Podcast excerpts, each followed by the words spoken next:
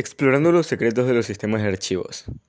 Bienvenidos a nuestro podcast sobre los sistemas de archivos y sus tipos.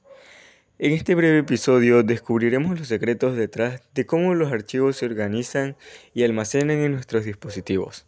Comencemos. En primer lugar, vamos a explorar los sistemas de archivos más comunes. Uno de ellos es el sistema de archivos FAT, File Allocation Table, ampliamente usado en tarjetas de memoria y dispositivos USB. También tenemos el sistema de archivos NTFS, New Technology File System, que es el estándar para los sistemas operativos Windows.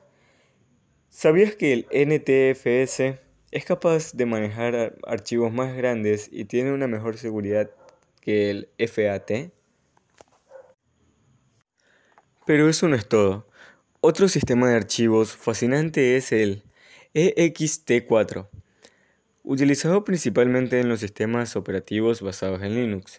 A diferencia de los sistemas anteriores, el EXT4 tiene la capacidad de gestionar participaciones más grandes y proporciona protección avanzada contra pérdida de datos.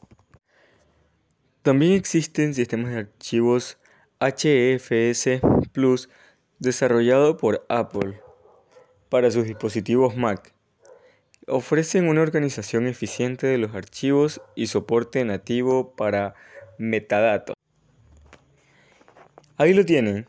En solo un minuto y medio, solo un minuto y medio o poco más de un minuto, hemos explorado algunos de los sistemas de archivos más populares desde el FAT hasta el NTFS pasando por el EXT4 y el HFS Plus.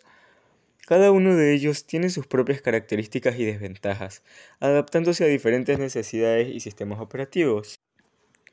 Así que la próxima vez que guardes un archivo o transfieras datos, recuerda que hay un complejo sistema de administración detrás de esa acción aparentemente sencilla.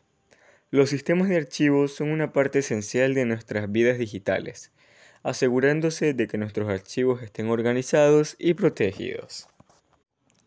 Gracias por acompañarnos en este viaje de descubrimiento. Nos vemos en el próximo episodio, donde exploraremos más secretos y curiosidades tecnológicas. Hasta la próxima.